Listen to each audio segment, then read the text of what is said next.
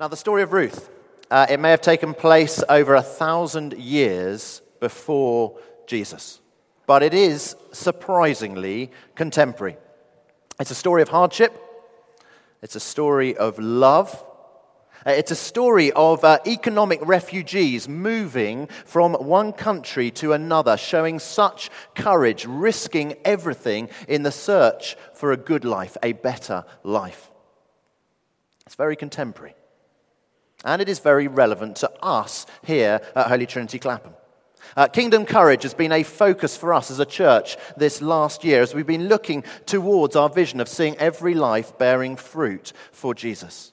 That willingness for each one of us to step out of our comfort zones, to take risks, to be people of courage for the sake of other people and for the sake of ourselves, bearing fruit for Jesus Christ.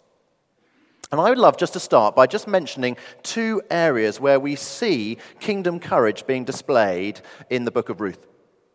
And the first is this in deep friendships. In deep friendships.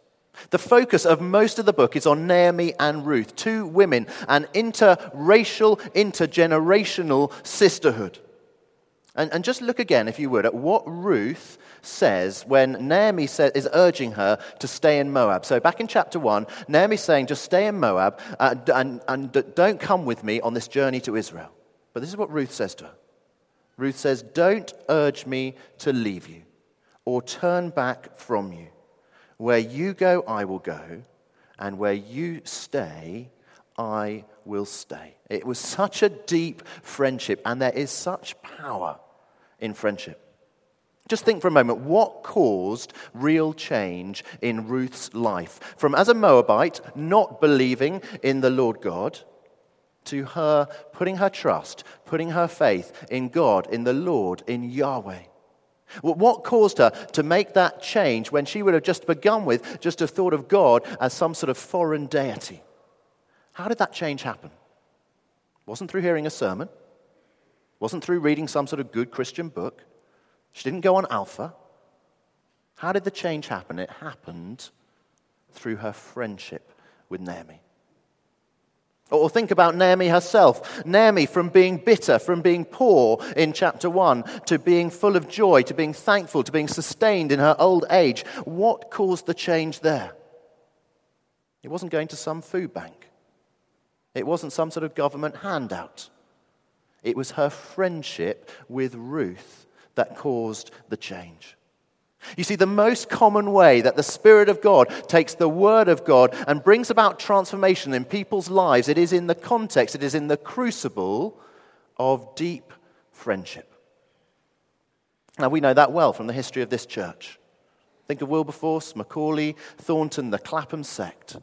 It was because of their deep friendship with each other, it meant that they were transformed to be more like Jesus, and they were used by God to transform so many other people's lives too, in the crucible of deep friendship. And building deep friendships has got to be so important for us as a church today. If you come to this church and you don't know anyone here, if you don't have any friends here, if you just come to the church, come to a service, you just sort of sit and you soak, and then off you go, you might be inspired by the preaching. You might be moved by the worship. You might be pleased by all the pastries. But your life is not going to be changed long term. This church is very little without friendships. Deep friendship, it is the crucible for knowing God's transforming power in your life as we talk to one another, as we share with one another, as we be real with one another, as we pray for one another. Each one of us, we can only have a few deep friendships in our lives. And being, uh, for this context of the HTC, being in a connect group, it doesn't solve the situation but it is certainly the best way that we have as a church that we've set up our structure to enable each one of us to look to build deep friendships. So I want to say if you're not in a connect group, please do get in one.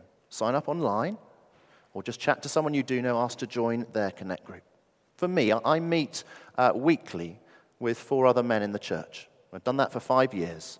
We meet together and we pray for one another And over the last five years, we have been through many joys, but we've also been through many, many tough times and sorrows. And it has been so vital to me and my faith, and I think it's been vital to their, them and their faith too, to do those real, deep friendships. And so if you are, if you like, if you are on the periphery of the church, that may not be your fault. You may have only been recently in the church. I want to encourage you, if you're on the periphery, dive in. Dive in, be courageous, dive in, get involved, deepen friendships. That is part of what this church weekend at home has been about. And then the second area of kingdom courage that we see in the book of Ruth is not just deep friendships, but it is wide faith. Wide faith. One of the big themes of this little book, is the providence of God, the belief that God is in control over all things, the big things, but also the little things too. And I think sometimes we can think that if God is so big, if God is so huge, then he can't be interested in little old me with my little old life and my little old issues. But it is precisely because God is so big, because God is so huge, that he is able to be interested in little old me and little old you. Just have a look at these verses. They come in chapter 2 of the book of Ruth. And it says this It says, As it turned out, Ruth found herself working in a field belonging to Boaz, who was from the clan of Elimelech. Just then, Boaz arrived from Bethlehem and greeted the harvesters, The Lord be with you. That little phrase at the start there, as it turned out as it turned out, a subtle reminder that just as with the big political outworkings of the people of Israel, so too with the individual lives of a few seemingly inconsequential outsiders, what might have seemed to be mere coincidence is actually all planned by God. As it turned out, Ruth found herself in the field belonging to Boaz. And you know, what we see is that God's control over all things, it's not just in the big, and also God's control over all things, it's not just in the religious. For here, if we look at that verse again, here is Boaz the worker. And he is using a blessing which is thought to be appropriate for the worship place. And he's using it in the workplace. He greets the harvesters, the Lord be with you. The whole of your life. It is lived out before God. We are all to have a wide faith. Your workplace, it is your worship place just as much as this church is your worship place. One of my all time favorite uh, quotes is by um, a, a, guy called um, Abraham Kuyper. And he was the Dutch prime minister around 1900. He was a Christian, and he was also, he ran a theological college in Holland. And he once said this He said, There is not one square inch in this entire world over which Jesus Christ does not declare, This is mine. Your work life, your love life, your finances, your faith your joys, your sorrows, your highs, your lows, your fears, your struggles, your present, your future. There is not one square inch over this entire world where Jesus Christ does not declare, This is mine. So the question is will you and I will we be people of kingdom courage, having deep friendships and having wide faith?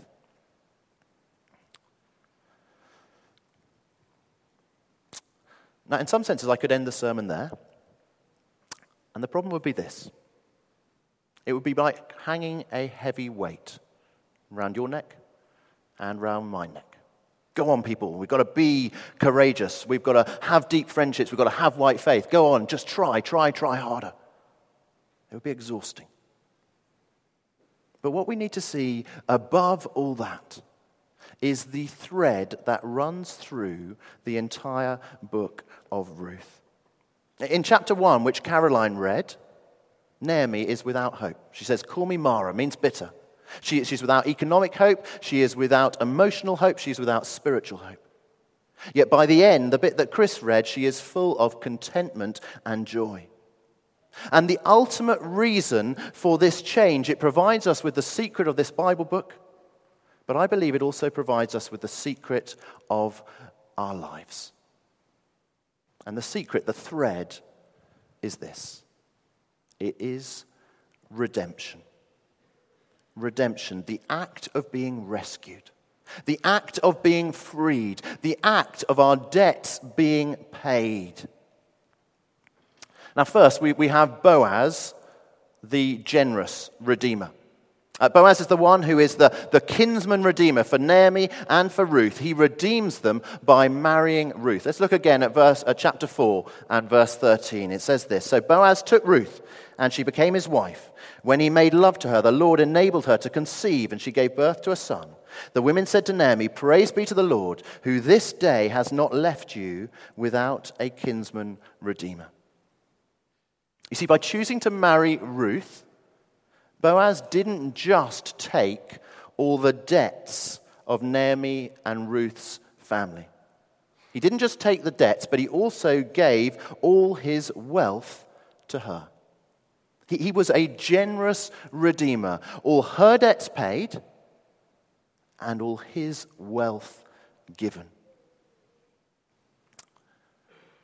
But Boaz actually isn't the only redeemer in this story. After all, it's not known as the book of Boaz, is it? Much to my son's annoyance. Um, it is known as the book of Ruth. For Ruth is the sacrificial redeemer. Look at how chapter 4 continues. Verse 15. Uh, the group of women, they're speaking to Naomi, and they say this They say, For your daughter in law, Ruth, who loves you and is better to you than seven sons. Ruth, there, she's described as better than seven sons, better than the perfect number, better than the perfect family. Ruth has provided so much of what Naomi needs, but at such sacrificial cost to herself.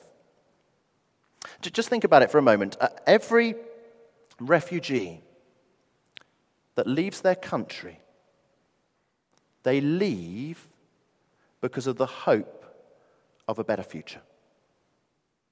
And that was if you like, one of the poignant marks of the terrible tragedy of the Grenfell Tower fire. That some of those who perished, they had come to this country looking to be safe. They come to this country looking for a better life. They come to this country with hope, and then they died. But Ruth Ruth is very different from almost every single other immigrant to a foreign country that I have ever heard of. Just listen again to what she says to Naomi back in chapter 1. She says, Where you go, I'll go. Where you stay, I'll stay. Your people will be my people. Your God, my God. So far, so nice. All sounds lovely.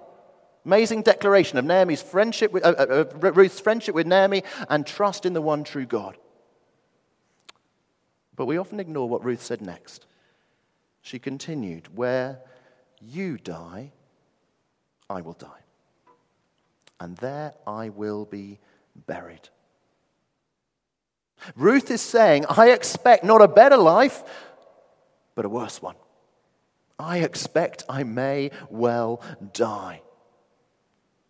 But she chooses to sacrifice so much. She chooses to move away from her country, to move away from her family, to move away from her financial stability, to move away from her emotional stability. She chooses to reject all that, as it were, and to move away from it, even though life is perfectly fine in Moab.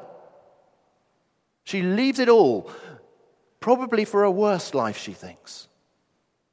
And she chooses to sacrifice all that for the sake of her faith and for the sake of Naomi. For she knows that if Naomi is able to have a life in Israel, Ruth needs to give her life away. Ruth, she is the sacrificial redeemer. But then there's a third redeemer. Just look at verse 14 again. The women said to Naomi, Praise be to the Lord, who this day has not left you without a kinsman redeemer. May he become famous throughout Israel. Now, notice this they're not actually talking any longer about Boaz being the kinsman redeemer, are they? Boaz is already famous. No, they are looking to the future. They're pointing to the son of Boaz and Ruth, Obed. May he become famous. But actually, as you go down to verse 17, they're pointing further forward still to David, Boaz and Ruth's great grandson. And they're pointing further forward still, even to Jesus, the ultimate son of David, the, the one that was truly famous throughout Israel. Jesus, the perfect kinsman redeemer. Just think of Jesus, just like Boaz Jesus didn't just pay the debt of our sin, but he has generously given us all the riches of heaven. Think of Jesus, just like Ruth, Jesus sacrificed everything. He left his father's home. He gave up his life so that you and I could go free.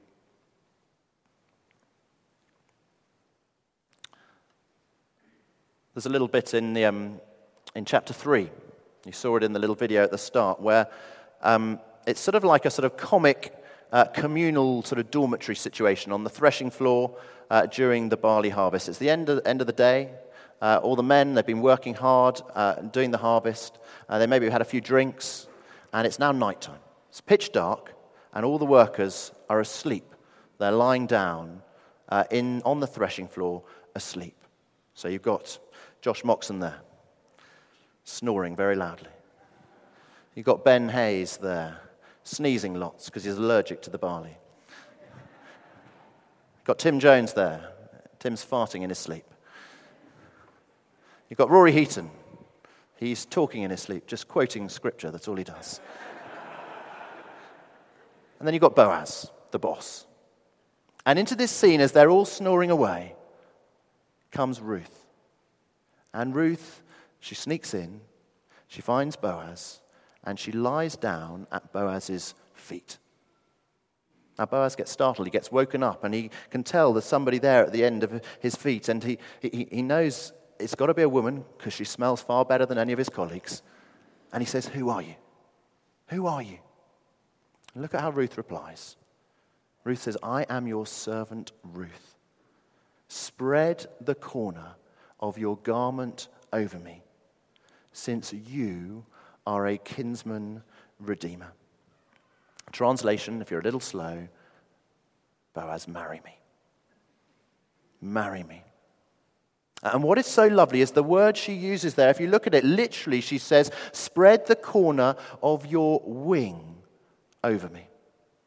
Spread the corner of your wing over me like a mother hen, protecting her young, redeeming them, keeping her chicks safe.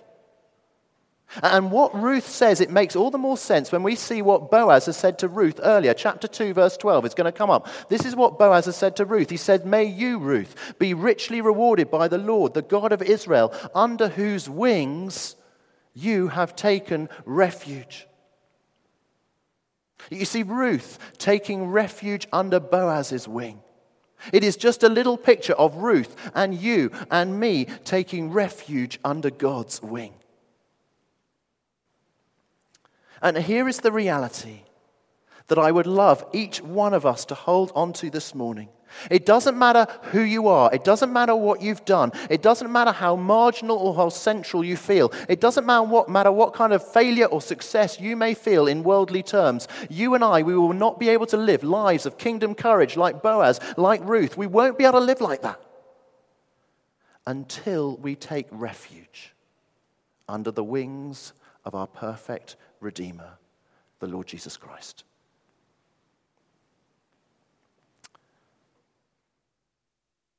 The message of the book of Ruth it is not that if we shelter in Jesus, our perfect Redeemer, he will give us exactly what we want in life. It's not that. Sometimes he won't. Sometimes my life, sometimes your life, it will be difficult. Sometimes it won't be our definition of the good life, what we expect our good life to be, what we want our good life to be. It, sometimes it won't be that uh, what takes place. Just think of Naomi. It's going to come back on the screen. Just look at uh, chapter 17 of verse 4, right at the end of the book. The women say, Naomi has a son. But she didn't, did she? She wanted a son. She longed for a son after her first two sons had died, but she didn't have a son. She had Ruth, better than seven sons. She, she had Obed, Ruth's son, but she didn't have a son of her own. God won't necessarily give us exactly what we want. The New York pastor, uh, Tim Keller, he talks about another church in New York a hundred years ago. And there were two black ladies who became Christians. But at the time, tragically, they were not allowed to go to that church because of the color of their skin. But there was a German lady who was in the congregation of that church. And she was a godly, she was a godly Christian woman, and she got to know these two black ladies. And these two ladies invited the German woman to go to Harlem with them and start a little Bible study for them and their friends. Now, the German lady, she was engaged to be married at the time. And so she told her fiance what she was going to do, that she was going to go and run this little Bible study in Harlem. And her fiance said to her, he said, if you go and do that, we're not getting married. If you do that, we're not marrying. The marriage, it's over. And she knew that she had a decision to make. And she knew what the decision was that she ought to make. Indeed, she felt that God gave her a verse in the Bible. And the verse was Isaiah 54, verse 1, that says this Sing, O barren woman, you who never bore a child. Burst into song, shout for joy, you who were never in labor, because more are the children of the desolate woman than of her who has a husband. And so, this German lady, she courageously chose to not get married, to start this little Bible study with these two black ladies in Harlem. And that, a 100 years ago, was the start of what is now a church of 1,500 people. You see, if we look to Jesus, if we look to Jesus, our perfect Redeemer, if we recognize that Jesus, He has covered us with His wing, that He has sacrificed His life for us, that He has given so generously to us all the spiritual blessings of heaven, that in Jesus' sight we are totally loved like a perfect bridegroom's love for his wife, it is only then that we will feel able to live lives like Ruth and Boaz and Naomi with kingdom courage. You and I, we may not have the good life in exactly the way that we are expecting or hoping our life to pan out. We may not have that. But we will have, under the wing of Jesus, a better life. A life that is marked by kingdom courage and a life that is fueled by the Redeemer's love.